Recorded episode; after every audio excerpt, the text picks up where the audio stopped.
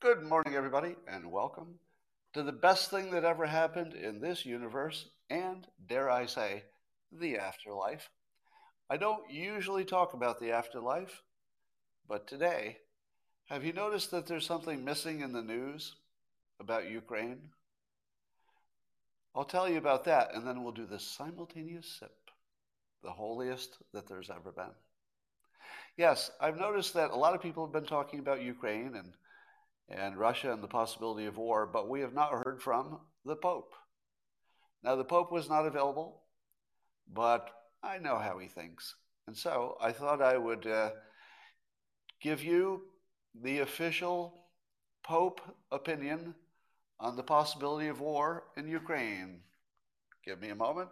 Let me concentrate. Want to receive the signal clearly.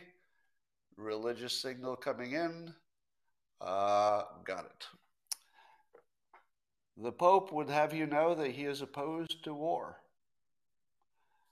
And I think you're glad you waited for that. So when it comes to the Pope, no war. Doesn't like it one bit, not one bit. And that, ladies and gentlemen, is the religious opinion on the war. And I don't think that has been given enough attention, so I, I thought I'd help. Do I look better with the hat? Is it my imagination, or is it my imagination, or did I get uglier when I took the hat off? Is it just me? I think that actually happened.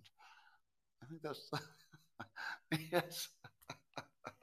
I think we, I think we found something we can all agree on. I look better with a hat because, yeah, I think I look better with a hat and a mask. Because a lot of the pandemic, my my ugliness was completely covered. So I'd, I'd have sunglasses on, and then I'd have a mask, and then I'd wear a baseball hat. So basically, basically the only parts of my my entire body that were showing on the colder days were my hands, unless I had gloves on were my hands and this little little strip of skin right here, which by the way looks pretty good on me. Best part of my body, and this was just pure luck. Pure luck. The best part of my entire body is this narrow strip just above where my mask line would be and below my sunglasses. I don't like to brag, but honestly, I've got one of the best over mask, under sunglasses area of a body I've ever seen. I do work on it, moisturizer, stay out of the sun. A lot of people don't put the work in, but I do. How would you like the simultaneous sip? And all you need is a cup or mug or a glass of tanker, chalice, stein, a canteen, jug, or flask, of vessel of any kind. Fill it with your favorite beverage. I like coffee. And join me now for the unparalleled pleasure that dopamine the other day, the thing that makes absolutely everything better. It's called what? What? What is it called? That's right. The simultaneous sip, and it happens now. Go. Ah. Oh. I don't know. Something happened. Hold on a second.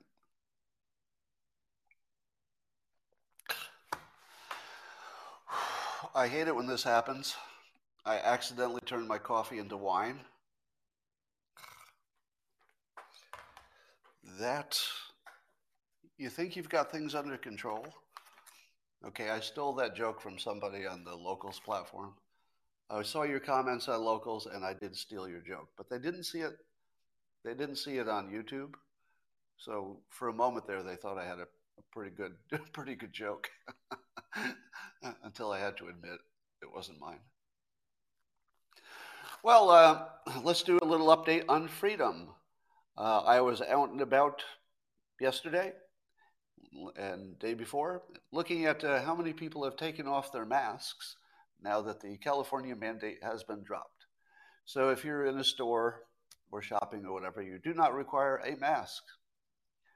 Um, where I live, about 80% of people are still masked. That's right. My state was offered its freedom, And 80% of the residents said, well, thank you, but no thank you. I would rather stay in my little mask cage, including outdoors. Now, I'm not positive this is true, but I think the outdoor masking is at an all time high. This is after the mask mandate is completely eliminated outdoor masking. I've never seen higher outdoor masking than right now.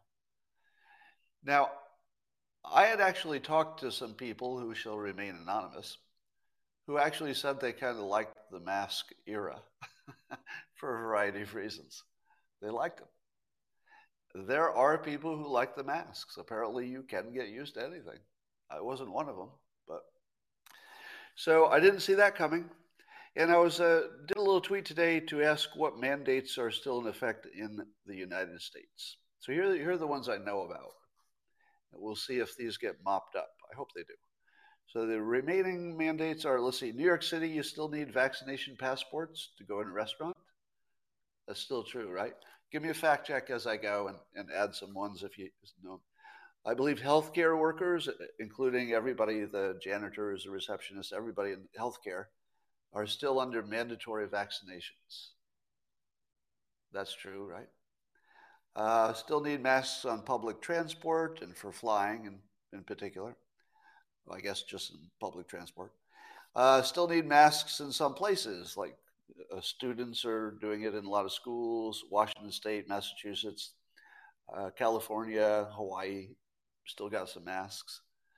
Uh, federal buildings, masks, and cruise ships, which I guess is a form of public transport.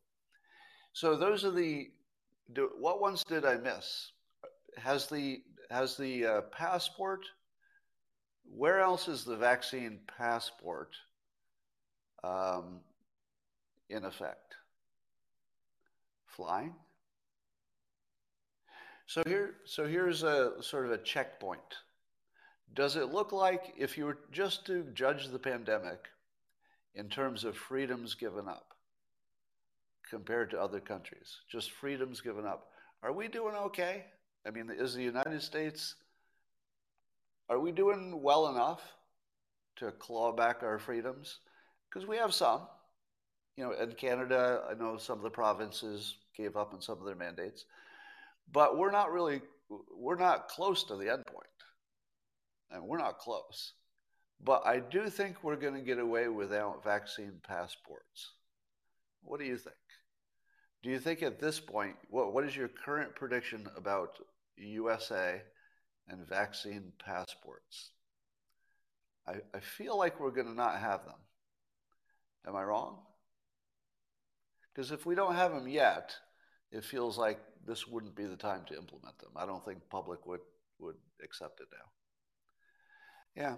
So I would say um, I'm going to give I'm going to give America a C plus in regaining freedoms. W- would you agree? I'll give us a C plus. Like lots of work to do, but it's not as bad as it could have been. I mean, it could have been worse, I suppose. But we're not close. We got to keep clawing. Um, have you noticed that the entire retail part of at least America, I don't know if this is happening anywhere else, has turned to garbage? I, I, as I tweeted yesterday, I went into six retail establishments and walked out of each one because buying something was too hard. Here's what happened, and, and I don't know if anybody has noticed this trend yet. If you make it possible to buy almost everything online, who is remaining to stand in line at an actual retail store? Now, in the short run, it's everybody, right? In the short run, you buy some stuff online, but sometimes you go to stores. Over time, more and more people will move to online only, and then the pandemic hits, and more and more online there. So who's left? Well, let me tell you who's left. it's all the people who have a freaking problem, right? You know how bad it is to get behind the uh, the elderly person who's writing a check at the grocery store. Like you don't want to be in that line. Now imagine that because all of the efficient people have already moved completely online, the people in line are only the people writing a check in the grocery store. and people like that. Now, add to the fact that the only people in line are the people with problems. On top of that, on top of that, the stores are asking for more stuff. Now they want your phone number. They've got to find out if you've got a coupon. Is the coupon good? Are you part of the loyalty program? If you don't have your card, can you plug it in? Do you want to donate something? Yeah, there's, you got four ways to pay, and sometimes ID, sometimes not. So I stood in line, and I, and nobody could get helped because everybody who was in line had like a story. and not only did the person in line have a story, but then the retail worker had their own story, like data they had to collect and explaining why they're doing things. And I thought to myself, I don't think I'll ever go into a retail establishment again. Because what whatever good or bad they used to be, they've just turned to garbage. you, you can never buy the, your size, am I right? Go into a store and find your size in anything, basically. Can't. Um, how many of you have stood in line long enough that you took out your phone, you scanned the barcode on the thing in your hand, and you ordered it from Amazon, and then you got it in line and put it back on the shelf? How many have done that? I'm not the only one. I saw somebody commented on Twitter. Yeah, a lot of you because the the the process of in store has gotten worse and worse as they make you do more work just to pay buy something. I don't know. I think retail is in big trouble, even more than you know we obviously have known for a long time. Here's a little tip for you if you're trying to figure out what trade to get into.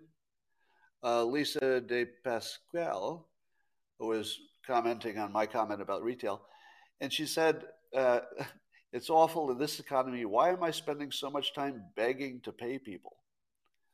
Have you had this experience?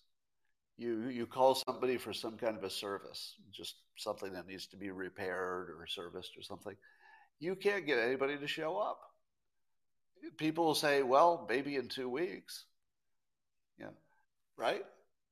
So if you are going to pick a field to enter, find out who you can't hire now if you can't get, um, I'll give you one example.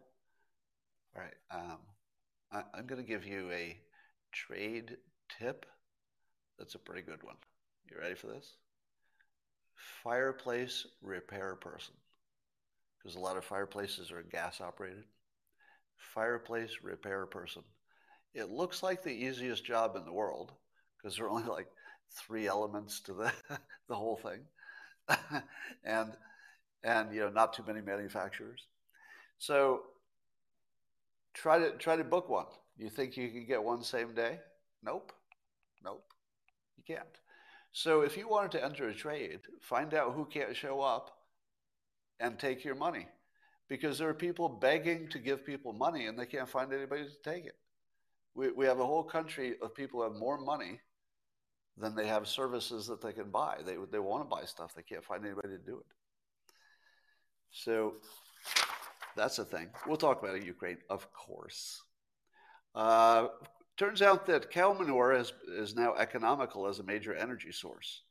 So uh, dairy farmers are being approached by energy companies that turn manure into methane, I guess, and then into energy.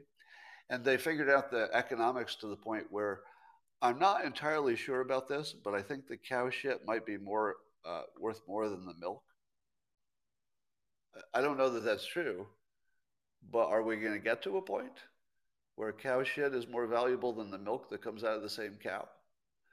And if we're turning cow shit into electricity, um, doesn't that mean that we're turning basically everything green into electricity? We're, we're basically we're going to have to mow down forests, and the cows are going to be trampling all over the grass, eating it, and turning that into electricity. Is that really efficient? I feel like I feel like there might be a better way to get your electricity. Uh, but anyway, that's a that's a thing that's happening. We reached the crossover point for profitability, and of course, you ask yourself, why do you need cows? We've got seven people, seven billion people pooping all over the place. How many cows are there? Are there more than seven billion cows? Why don't you capture some people poop? All right. Um, here's a here's a reason why nobody can be a good or bad predictor. And this is the weirdest thing, but I, maybe this was always the case, but it seems especially the case now that we'll never agree what is going to happen. I think you'd agree with that easily. We never agree what's going to happen, like when we predict. People will predict all over the place. But the weirdest part that might be new, but I guess you'd have to ask a historian, we can no longer agree on what did happen. that feels like it's new. So if you're in the business of predicting things, as I sort of am, you can't even know if you were right because I can think I was right, and other people will say, well, look at the facts, you were clearly wrong. So you can't even know if you can predict right because there will be no agreement on what is. Here's a perfect example I predicted that Russia would not invade Ukraine. Did they? I don't know. Because it turns out that they did move troops into an area where they already had troops and already controlled the two separatist regions that were already under complete Russian control, apparently. So, if they moved troops into a place they already had troops, into a region that was really not under control of Ukraine anyway, it was already Russian, did they invade? So, was my prediction already wrong? So, I asked a poll because I had no idea how people would see this. Uh, 50% of the people who answered my Twitter poll, which is, of course, not scientific, um, half of them said it's not quite an invasion. Not quite an invasion. But 37% said yes. So 37% of the people in my Twitter poll, and these are even people who would be largely friendly to my point of view, think I'm wrong and that the my prediction has already been you know, proven wrong. But 50% of the people said I'm right.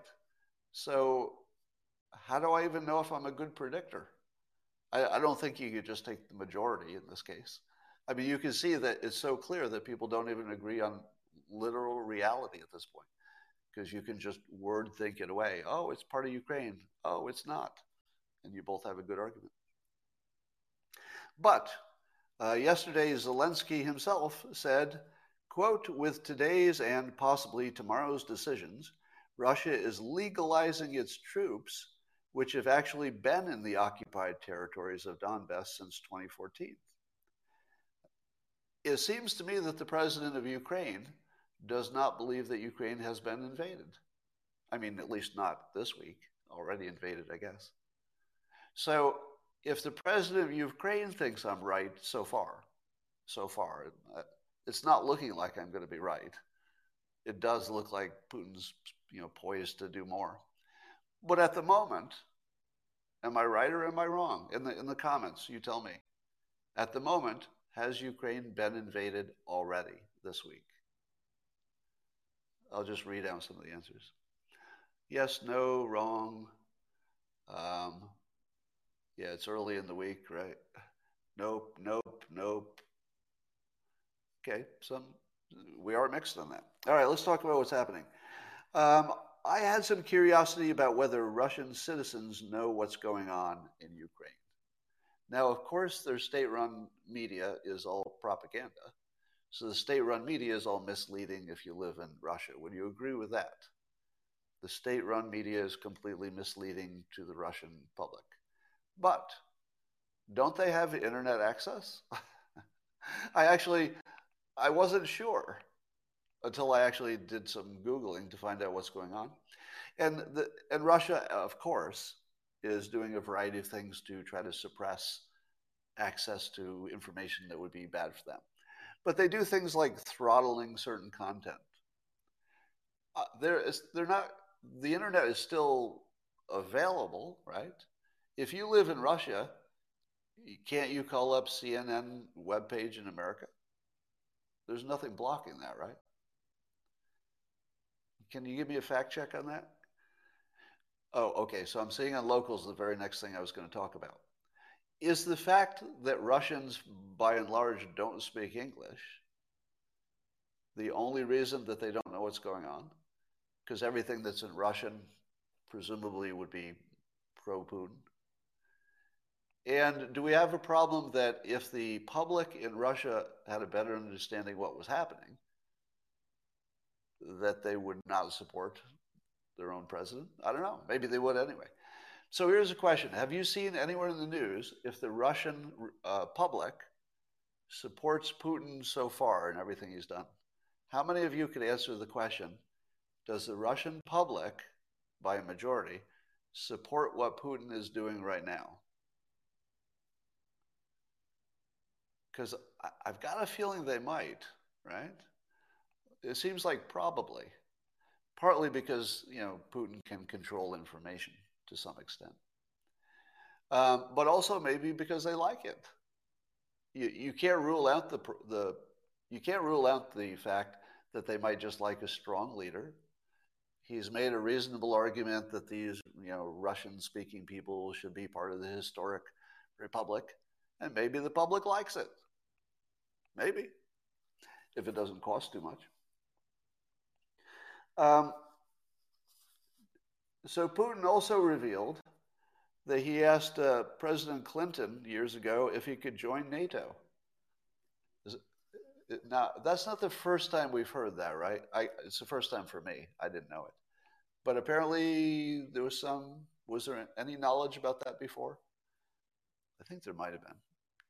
But it wasn't widely known, right? Um, and so, for years now, I've been saying that Russia and the United States are natural allies, and that the only reason we would be at each other's throats is psychological. Like there's not a, a material reason that we would be enemies, there's just a psychological, maybe historical reasons or whatever. So, or political, and I wonder what would have happened if, um, if Russia had been considered for NATO. Because I thought the whole point of NATO was to deter Russia or the Soviet Union originally. Am I wrong that the point of NATO was mostly about Russia? and what, what happens if Russia asks to join the, the alliance against Russia? now, I, I, get that they would do more than that. They would, they would protect more than Russia. But I don't know.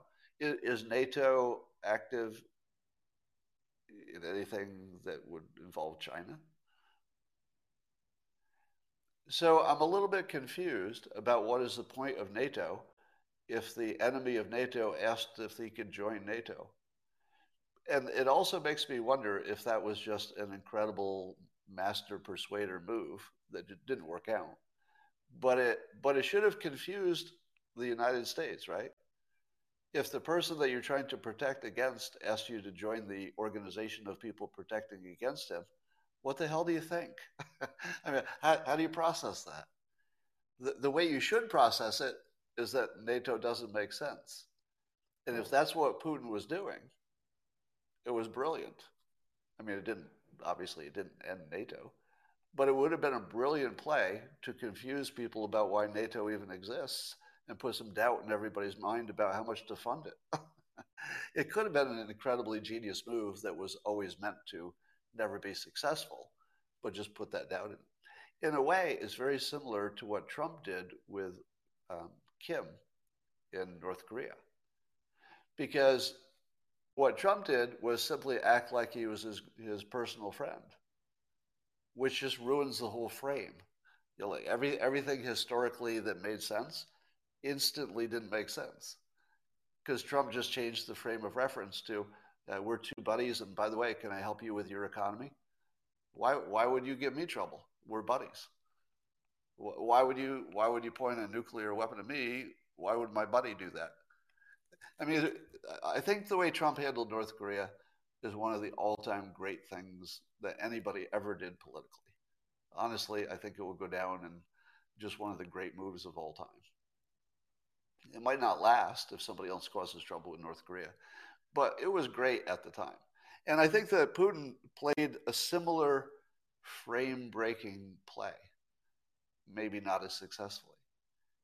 He just broke the frame that it's an enemy and an army against the enemy. Hey, can I join the army? It's kind of it's kind of brilliant. But I do think it supports my idea that we're natural allies. Because if he could even keep a straight face while saying, Can you put us in NATO? And he probably did. if you could say that with a straight face, it probably means that you you have an argument that we don't really need to be enemies. There's just nothing to be gained from it. All right. Um, one of the worst things about war and the threat of war is that the leaders on both sides can become more popular with war. Isn't that the worst thing ever? You want your leaders to know that if they ever went to war for anything, they would become less popular. But they don't. You know, we have an automatic nationalist instinct in this country and every other country that as soon as something looks like war, the leader's approval goes up. It's almost automatic. And so Biden, being in the, the basement of presidential approval, uh, according to Rasmussen, it looks like he's getting a pop. Biden's approval is going up. Do you think he's earned it? So far, just because uh, obviously this is based on Ukraine, do you think he's earned it just on Ukraine? So forget about everything else just for a moment, because these polls tend to move with current events. I'm seeing almost all no's. Okay. Uh, I see one yes. I'm saying hell knows. Okay, you you seem to be quite unified on no. Are you surprised that his approval is ticking up? With this many no's, you should think, well, how can his approval be going up? All right, let me give you an argument for Biden. This is going to piss you off. Right? Now, keep in mind, we don't know what happens tomorrow. So I'm only going to talk about what's happened so far. Here's what's happened so far uh, Russia has lost the Nord Stream 2 because by moving troops into the two um, occupied territories, the separatist territories, that triggered Germany to say, okay, Nord Stream 2 is done. So that's a big economic hit. A number of other sanctions will probably kick in, but not, not the worst of them, right? So the minor sanctions might kick in, hurt a little bit around the edges. So, so far, Russia has spent a bunch of money. It has degraded its international reputation. It lost Nord Stream. And um, if it attacks, it's going to get, you know, extra pain. And what is and what has Russia gained so far? What did it gain? So far, all it gained was the property it already owned, which was the separatist regions. So so far, so far, Russia broke broke even on land and is taking a hit, a pretty big hit, to its GDP. Uh, Biden has so far gone cheap. So Biden so far hasn't committed, you know, large funds to military, and he got a huge degradation of uh, an opposing country. So far, Biden is winning. Now, I don't think that's, I, I'm not predicting that will last, okay? So I'm not, I'm not saying that when we're all said and done, I'm going to say, hey, Biden, you handled that just right. That seems unlikely. but didn't that piss you off a little bit? It did, didn't it? Because you're almost every one of you said he's he's doing everything wrong, but so far he's ahead on score. Am I wrong about that? Am I wrong that so far he's ahead in points? Doesn't mean he wins the game at all. But so far, give, give me the argument in, the, in a short comment, can you? I, I get that some of you are disagreeing. I see the disagreement. But get, can you give me the reason? He created it by being weak? Hmm. World stage loser. It's only the fourth inning. That's true. No, because it's BS. Uh, take is flawed. He's weak, and the world will pay. So is is it his weakness? His weakness, right? But does he look weak? Because he did unify NATO. So if he unified NATO, killed Nord Stream 2, hurt Russia's economy, hurt their standing in the world, he didn't come out ahead so far. Now, our stock market will go down as well. I think Russia went down $40 billion yesterday or this week. He, he failed to deter him, but that also only matters if he keeps going because he's only been undeterred to take what he already owned. Somebody says he didn't unify NATO. All right, so here's, here's another perfect example of what I was just saying. I was just saying that not only do people predict what will happen differently, but once something has happened, we don't even agree what happened. Isn't this another perfect example? And by the way, I'm not going to disagree with you on this. I, I, made my best argument for you know an argument that would say Biden has done a reasonably good job so far. That was my best argument for it. I don't disagree with your argument that that he's blowing it. I feel like it's a little premature because, as somebody said, it's this is the fourth inning. You, you got to kind of wait to the end to see who won? So I'm going to wait to the end to see who won. But unlike some of you, uh, I'm I'm way closer to wait and see than something terrible has happened already. What happens? So here's here's what I think is one strong possibility. Do you think that Putin could claim victory if all he did was consolidate control over the two separatist regions? Would that be enough for him to say, Yay, I won, got everything I want, I liberated these two separatist regions? I'm a liberator. Can he go home? Can he go home with a win? Maybe you know, he maybe even makes money if the price of fuel goes up. that whatever he can deliver without Nord Stream 2, doesn't he sell it for a higher price if energy prices went up? Maybe that won't they won't stay up if he leaves. But have we not created a situation in which by Biden and Zelensky, you could say cleverly, but other people would say weakly, as in being weak. Is it weak or is it clever that Biden and Zelensky have allowed that whatever Putin does with the two separatist regions doesn't seem to count as an invasion? Is it weak or clever? Because one possibility is that it allows Putin um, an easy escape hatch. He can claim victory in, in a fairly credible way. He could claim victory. And, and then he'd have a way to back down and still look like the strong leader and still have a, a gain within and I, I suppose he could still keep pushing on the rest of Ukraine. And then would Biden look like he's a winner because he didn't really give them anything they didn't already have, and they lost the Nord Stream 2? I know. I, I think there's a situation now where both can be winners. And maybe Zelensky too. You know, Zelensky is still saying that he doesn't think there'll be an invasion of uh, Ukraine proper. I, I guess I shouldn't say proper he doesn't think there'll be a, an invasion of whatever's left of Ukraine. And do you think he's lying about that? Do you think Zelensky is just lying and he's trying to keep the public from panicking? Or does he really not think that, that Putin will cross the line because the, maybe the price is too high? Let me ask you this. Remember, I said that um, Putin doesn't know what kind of weapons would be thrown against him.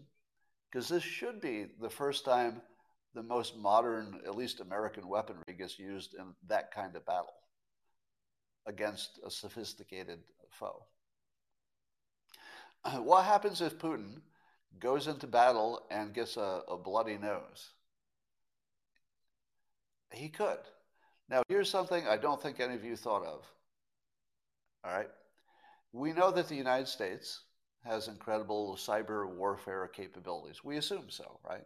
Maybe not, but you, you make the assumption that the United States does. There are other countries you'd make that uh, assumption about. Israel, you would assume they have great cyber warfare capabilities. You think China does. You think Russia does. Great Britain, France, probably.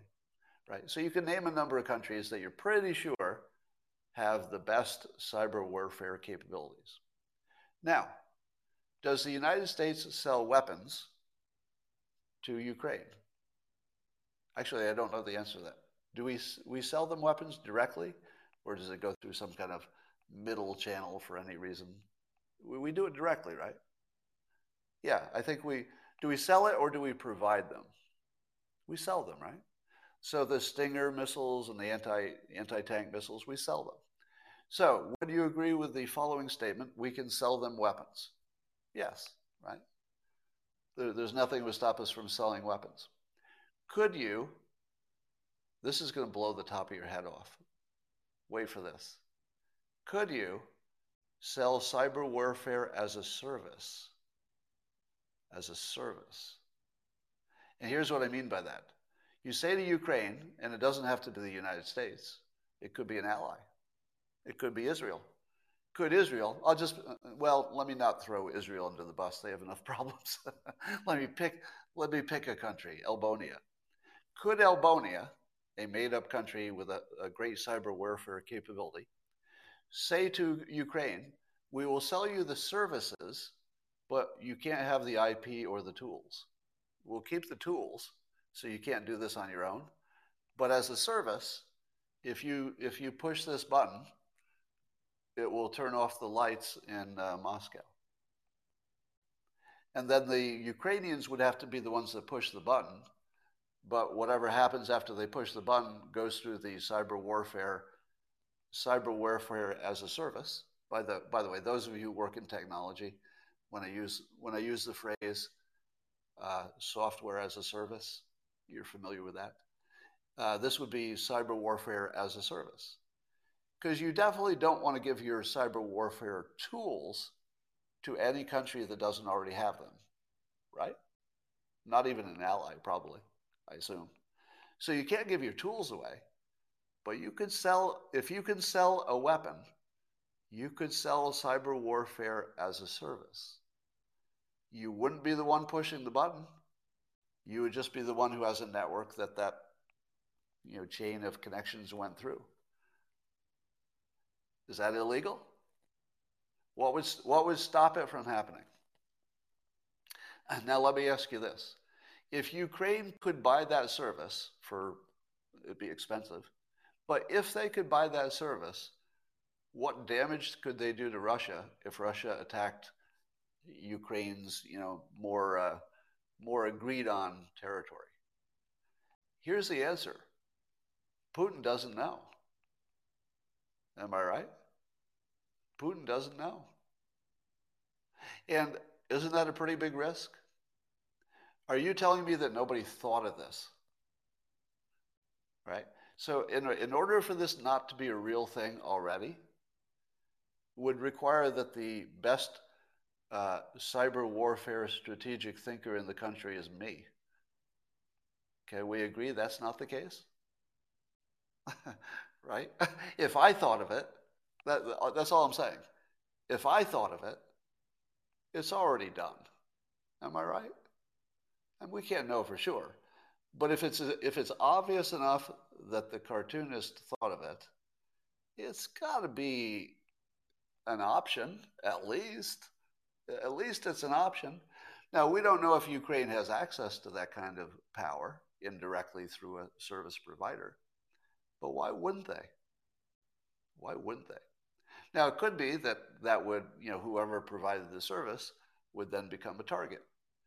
But are you telling me that the people who have cyber warfare capability couldn't hide the tools so that by the time the attack happens, it's just not clear where it came from? I feel like they could. so I don't know. That's something Putin has to worry about. So that would suggest that maybe Putin isn't going to cross a line that would uh, open up Ukraine's whole toolbox of weaponry. Uh, Wheelman is saying naive. Did you see the title to my uh, live stream today? Did everybody read the title to the live stream? I said this would be my misinformed opinion on Ukraine and probably the best ones you hear today. I'm going to stand by both of those statements. so you don't need to tell me I'm naive or misinformed. That's the show. The, that's the show description. Misinformed and naive, and talking about world events.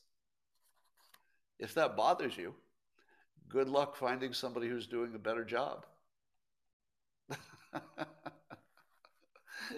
the, the problem is that the quality of commentary on this topic is so low that if you think my commentary, which is misinformed and is naive, if you think it's going to be less than the average you're going to see today, well, I'd say pay attention to the average because I think we're going to be in the same ballpark, if you know what I mean. So it's not because I'm awesome, it's because I'm not really competing with an awesome field, is what's happening here. Here's a question I have not seen in the news. Do these separatist regions that Russia just moved new troops into, do they want to be part of Russia? And isn't that the most important question today? Now, I know they had a vote, right? They had a vote about being part of Russia, but does a vote mean anything in that part of the world? I wouldn't put any credibility in a vote. I'm seeing mostly yeses, but I don't know if you really know that. Now, now I do believe if I Googled it, I would have the same opinion. But I don't know if that really means anything. Yeah, get a map. get a map. Yeah, I get it. I, I, I know the, the location is everything in this case. All right. Well, um, do you want to do you want to see the United States get involved in any kind of a war in which we don't know if we're fighting for something that anybody wants? Like, would we be fighting for the wrong side if the public actually wanted to be Russian by some majority? I don't know. Um, but the longer the, the, you should just be aware that American news is not telling us if those separatist places want to be Russian. That should be the main thing that they talk about, shouldn't it? Isn't that the main thing that they should be talking about? I don't think you'll see it any on any news program today, which tells you that our news is all propaganda.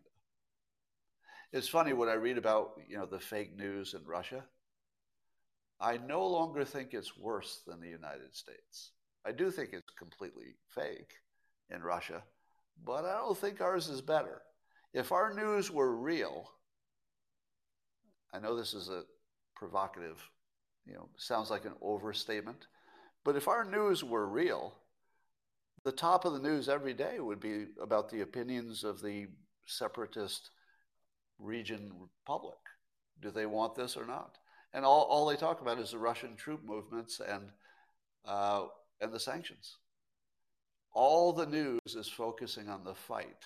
They're not even focusing on, you know, the people who matter the most, the public in those areas. Well, um, we'll see if those sanctions make a difference. I was complaining yesterday that nobody had estimated the economic cost to Russia of an attack, but apparently there is a group called the uh, analysts at, uh, well, they're at Capital Economics so they are doing some kind of estimates about what will happen to the GDP uh, in, under various scenarios of, uh, of sanctions. But even when the West had more power to sanction, I guess uh, uh in 2014 we took 2.5% off the off of Russia's GDP. But now probably Russia's in better shape to withstand sanctions, or at least sanctions of that level. So they might be looking at it maybe a 1% or sub 5% change. So would Putin take a chance for, let's say, temporarily degrading his GDP by 1 to 5% uh, to gain total control over the separatist regions only? Or would that cost, given that he's giving up Nord Stream 2, and he had to know that was going to happen, would he be happy with just getting two separatist regions? Or has he already paid enough that he has to go get the rest? Because he's, he's sort of paid for it already. I don't know. We'll find out. So um, I guess it was a uh, shooting. Um, some angry white guy with a gun confronted some people who were uh, organizing just actually, I think people doing just the traffic control for Antifa and BLM and some protest, and he ended up pulling out a gun and shooting some of them. Now, of course, I don't con- condone any of that. I condemn all the violence. But the most predictable thing in the world was that if you got rid of the police and you continued to have protests that were, you know, bothering the public, somebody was going to pull a gun. I'm actually surprised there's not more of it. I don't want to see more of it, but I'm surprised there hasn't been more. So you have to give some credit to the uh, Second Amendment people because there is a level of uh, constraint that, as horrible as you know these events are, it's actually more controlled than I would expect. You know, given the craziness of the general public and the access to, to guns. Um, Kyle Rittenhouse is starting some kind of fund to gather money to sue media people who have lied about him, and also for other people who get lied about to have a way to sue the media. Hmm, might come in handy. do, you, do you think I'll have any reasons to sue the media? Uh, how, how, many of the people in the media have called me a uh, right winger? The, there are a number of people in the, in the major media who have labeled me a right winger. Now, that's the same as calling somebody a white nationalist in 2022. So if I tried to get a job and I didn't already have, you know, a public profile, so, you know, I could do this sort of thing. If I had to get a regular job, I couldn't get one because somebody would Google me and it would say he's a, a far right guy. They would translate it in their head to white nationalist, and I could I could get a job anywhere. Can I sue? I don't know. I, I mean, I wouldn't, but it's an interesting question. And it also makes you wonder uh, why didn't this already exist? Because the press had no accountability. Remember, I told you that insurance is the only thing that tells you where things are really going to go? Because eventually everything has to get insured. everything in the business world, anyway. So it doesn't work so much in politics. But within the business world, if there's a business you know, element to it, the insurance companies will decide what you can and can't do because they, they will charge you too much for things that they say are too dangerous. So it's really predictive. And what's going to happen now that uh, there, there would be an organized entity just to sue the media for lying when their business model depends on lying? Because it does. The, the media's business model depends on lying because it's the lies that get all the clicks. Right? I, I mean, they're not going to say it that way, but it's the truth. Um, is that true? Somebody's saying that the Ukrainian President Zelensky is an economist and a cartoonist. I know he's an actor, a comedic actor, but he's not a cartoonist, is he? And is he an economist? Comedian. Is he, was he an economist? Give me a fact check on that. Economist or no? Who's, who's got a Wikipedia page up? All right, I'll check for that. Anyway, we might be seeing a balance of power happening now. Um, one of the interesting things that people are saying about CNN, uh, legal analysts, is that CNN's got some real problems because of all their uh, sexual misconduct cases that are high profile. That if they don't settle them and basically pay out, you know, tens of millions, then they're going to have to uh, be subject to uh, what is it called? Discovery, meaning that in the course of uh, a lawsuit about something specific, a lot of CNN's dirty laundry could come out. And I don't think they could survive it. so CNN might be in a death spiral because they're going to have some big lawsuits from people who worked for CNN. And then you're going to have uh, lawsuits coming from Rittenhouse and probably other people that uh, buy into that business model he's, he's building. And I have a feeling that CNN is going to get sued out of existence. And there's nothing they can do about it. Because if they don't settle, or go bankrupt, I guess, if they don't settle, then they're subject to discovery, and that's actually worse. Right? So they have a choice of going out of business by paying off all these lawsuits or going out of business by fighting them. That might be their only two choices. So keep an eye on that. Um, here's something that uh, progressives and Democrats get wrong every time it's uh, human motivation, especially when math is involved. Am I right? the two things the left always get wrong, and by the way, if you're new to me, I identify as left of Bernie because I like I like his goals. I just don't like his math, and I don't like how he thinks about human motivation. So I like the idea of helping everybody and getting everybody in healthcare. I just don't know how to do it. And I'm not going to lie and say that you know math is magic and I, I can figure out how to do it in a way the country will accept. It's the country accepting it part that's the hard part. Um, so here's something that uh, Democrats got very wrong, and it's so obvious in hindsight, it's painful. And it goes like this What they wanted to do, they, Democrats and progressives, wanted to reform the justice system such that the number of black people in America who are sent to prison is gets a little closer to the percentage of black people in the public. Now, in order to do that, unfortunately, just because of the percentages of crime in, in whatever demographic groups. In order to do that, it requires it requires letting people out of jail who are necessarily going to commit more crimes or not putting them in jail in the first place. Am I right? I mean that the, that is not in dispute. That in order to get some kind of what you would call racial balance, I guess, in jail, it requires letting out a lot of people who will do more crimes. Now, who are those people being let out? Well, specifically, they're trying to get people of color uh, to be less represented in jail, I guess. And so, if you're letting out a lot of black known criminals back into the community, will they commit more crimes? Well, yes, because many of them are career criminals.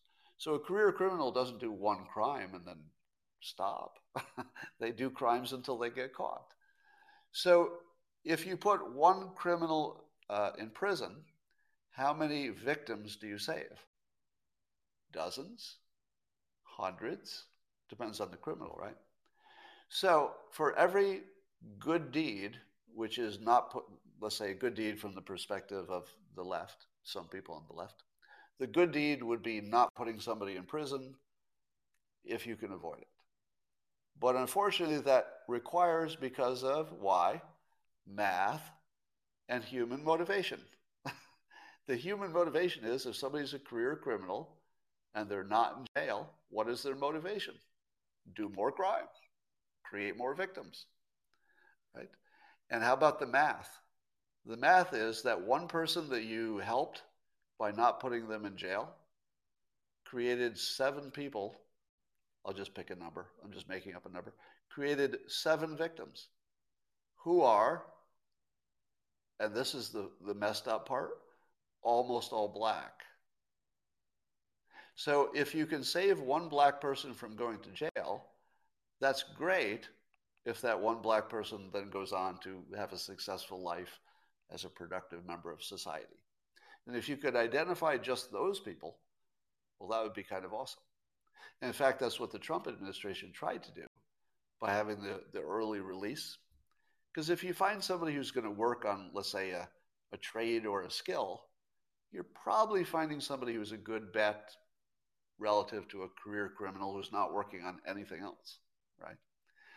So you should have been able to predict that by trying to help uh, the segment of the world that is mostly black people going to jail, you end up with seven times worse outcomes for black people.